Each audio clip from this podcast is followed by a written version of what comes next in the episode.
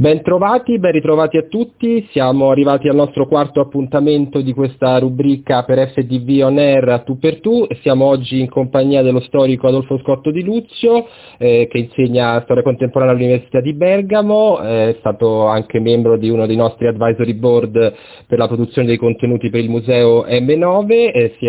tempo, si occupa da tempo di, di storia dei sistemi educativi della scuola italiana dall'unità ad oggi e con lui oggi ovviamente parleremo quindi del, della, della scuola e dell'università italiana, come stanno reagendo a questa situazione nuova di chiusura durante e di lockdown. Eh, probabilmente la scuola è il campo in cui abbiamo cominciato eh, da subito a misurare un po' la trasformazione in atto di queste abitudini, nuove abitudini sociali e dei nuovi modelli educativi. Apparentemente la tecnologia sembrerebbe aver permesso eh, la continuità dell'insegnamento, la continuità del fare scuola e fare università, eh, in una situazione eh, chiaramente eh, molto complicata. La ministra Azzolina ha presentato in Senato recentemente un quadro eh, però non così felice come lei pensava, eh, di, in cui un, circa un terzo degli studenti in realtà è rimasto fuori, escluso da questo nuovo sistema di e-learning eh, digitale. Parliamo di circa un milione, poco più di un milione e mezzo eh, di studenti. Quindi professore le chiedo, forse è il caso di eh, cominciare anche a interrogarci su, sul tema del, dell'infrastruttura italiana legata alla, alla fibra, alla, alla, alla, DSL e quindi come il tema del digital divide ci investa mh, prepotentemente in questa fase.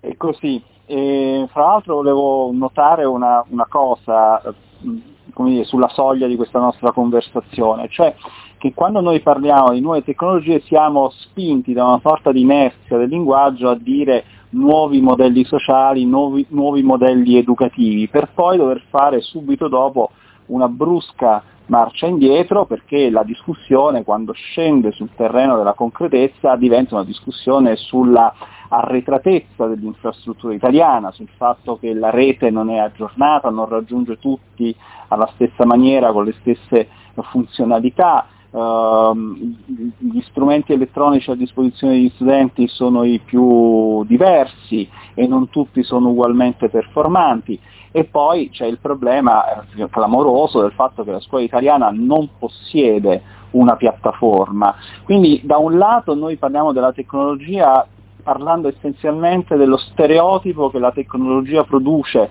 su se stessa, dall'altra parte quando poi parliamo invece della realtà dobbiamo parlare di una realtà che è molto lontana dalla possibilità di affidare alla tecnologia il compito di dare vita e dare forma a un nuovo modello educativo. Io escluderei assolutamente dal novero delle, dei possibili l'idea che ci sia un nuovo modello educativo in gioco e invece chiederei di fare i conti con il fatto che la scuola italiana si è trovata di fronte a questa emergenza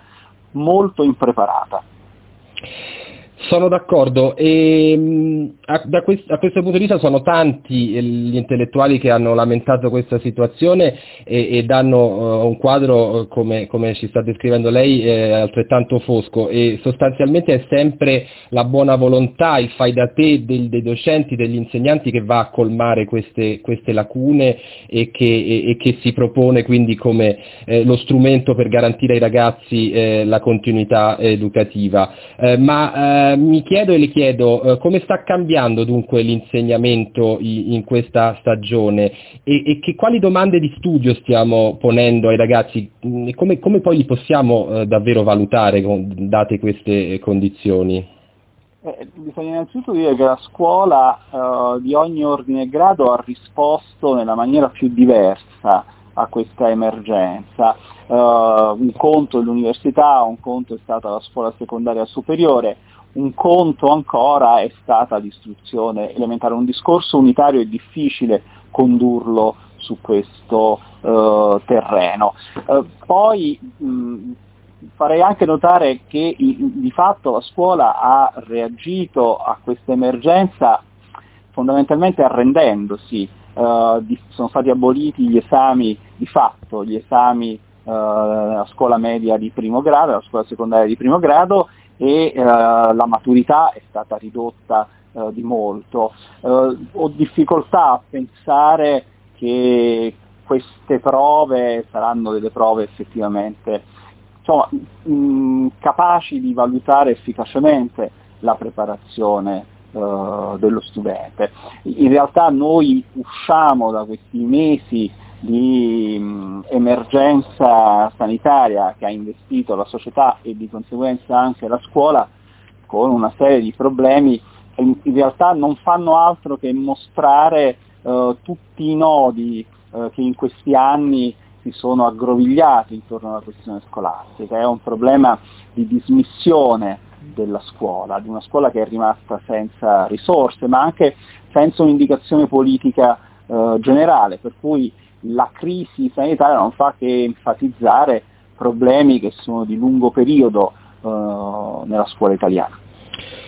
E il ruolo del, del docente eh, si, si, trasforma in, in, queste nuove forme di, laddove appunto possibili di, di didattica o, o, mantiene sempre la stessa funzione, la stessa istituzione? Allora bisogna mettersi d'accordo perché siamo di fronte ad una emergenza che noi speriamo possa rientrare, siamo di fronte ad un salto strutturale per cui questa didattica a distanza sperimentata in, in queste circostanze del tutto eccezionali diventerà eh, questa didattica, dicevo, una componente permanente del modo di fare scuola. Ecco, io farei per essere prudente, eh, prudenti in, questa, in, questo, in, questo, frangente, cioè eh, ben venga la didattica a distanza, era necessario assicurare una qualche forma di continuità all'istituzione scolastica, uh, evitare che queste settimane passassero assolutamente inoperose, ma da qui a dire che, che, mh, che, che, nasce una nuova scuola, ecco, io eviterei di correre così in fretta e consegnarsi mani e piedi, come si suol dire, al, all'apparato e al, all'insieme dei dispositivi eh, elettronici. La scuola è fatta di relazioni, è fatta di incontri, è fatta anche di attriti. Tutto questo non può essere surrogato dai, dalle tecnologie. Sarebbe dunque eh, stato meglio eh, rinviare la chiusura dell'anno, dell'anno, scolastico, come ha proposto Galli della Loggia, eh, magari iniziando un po' prima il, il, successivo anno alla fine di agosto e dedicando circa due mesi a, al recupero di, di, di, della parte del programma di quest'anno e, e poi da, da ottobre, dalla seconda metà di ottobre partire con il nuovo anno accademico? Allora, lì in quella posizione, eh, che naturalmente è la posizione di Galileo Loggia, quindi bisognerebbe chiedere a lui eh, di, di, di, difendere, di argomentarla, non sta a me, eh, non spetta a me questo compito, però c'era un, un elemento che io condivido, c'era quello, le, le, la necessità di garantire un principio di serietà eh, e quindi di, di, di evitare appunto quell'abdicazione a cui facevo prima riferimento, in cui di fatto è consistito l'atto di rinuncia all'esame, all'esame alla scuola media e alla maturità al livello di secondaria superiore. Uh, io personalmente questa cosa, questa proposta mi lascia un po' perplesso perché niente, diciamo così, ci assicura che a settembre non ci troveremo in una situazione analoga a questa, cioè che saremo costretti di nuovo ad operare una qualche forma uh, di chiusura. La situazione è talmente imprevedibile che forse è stato più prudente uh, procedere nel modo in cui si è, si è proceduto, e cioè uh, passando alla didattica a, a distanza, ma va mantenuta di questo, di questo, passaggio, va mantenuto di questo passaggio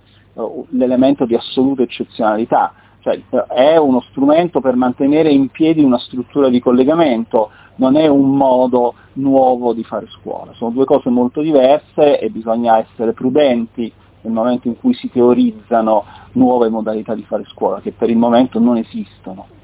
Certo, eh, proprio eh, pensando alla, alla, sua esperienza di e-learning eh, di, di, questi mesi, so che lei in questi giorni sta tenendo le sue abitua- abitudinarie lezioni eh, con l'Università di Bergamo. Ehm, cosa, cosa, le hanno fatto capire queste lezioni? Secondo lei eh, i, i, ragazzi, in questo caso sia universitari che eh, i ragazzi della scuola italiana, eh, che cosa stanno provando, come stanno reagendo a, a, questa, a questa fase? Cosa gli mancherà in fondo della socializzazione di classe? Vabbè, come, appunto, come lei sa, eh, insegnando a Bergamo io mi trovo a lavorare in uno dei luoghi che più drammaticamente è stato colpito dall'emergenza sanitaria, quindi dovete immaginare una condizione sociale molto, molto grave, molto drammatica, in cui eh, la somma delle sofferenze e dei lutti è stata significativa. E quindi la prima cosa che io posso dire è che aver assicurato a questi studenti una continuità di attività istituzionale ha, garant- ha, ha, prodotto un senso di sollievo innanzitutto. Quello che noi abbiamo potuto riscontrare è stato un sentimento, ripeto, un sentimento di sollievo, l'idea di poter ritornare a una qualche forma di routine, l'idea di poter um, continuare a fare affidamento sui propri professori, sulle proprie giornate di studio è stato molto importante per i nostri, per i nostri studenti. Che cosa io ne ricavo da questa esperienza? Eh, ne ricavo innanzitutto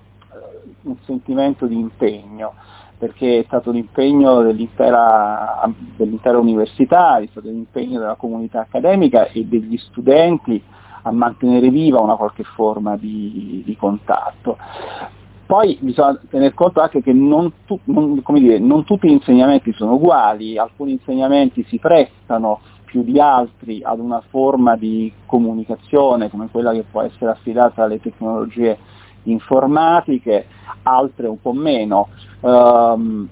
in generale um, posso dire che un'università fatta a distanza non è un'università Un'università è una comunità di pensiero, è una comunità di ricerca e di insegnamento e la dimensione fondamentale della comunità è la presenza, ripeto, è il contatto.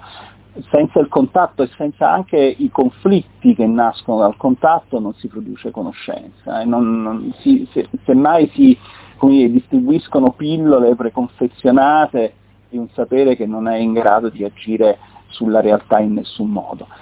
di conseguenza sono mh, profondamente legato e sono profondamente convinto del fatto che un'università che dovesse abdicare a questo bisogno di stare insieme fisicamente nello stesso luogo è un'università che, che rinuncia fondamentalmente a se stessa.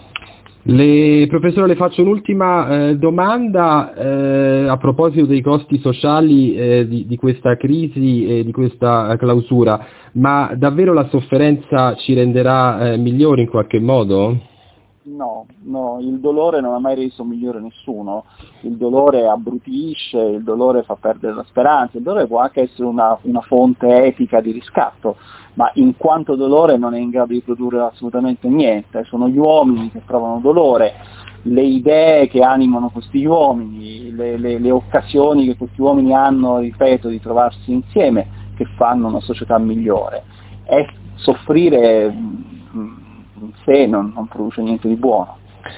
Bene, la ringrazio, parole condivisibili, ricordo ai nostri ascoltatori l'ultimo libro di alcuni anni fa, ma ancora molto attuale, di Adolfo Scotto di Luzio, che si intitola Senza educazione, i rischi della scuola 2.0, è edito dal Mulino, capite quindi che eh, siamo proprio in tema, vi invito a leggerlo. Professore, grazie e noi ci risettiamo la prossima settimana con FDV On Air. Grazie a lei e arrivederci.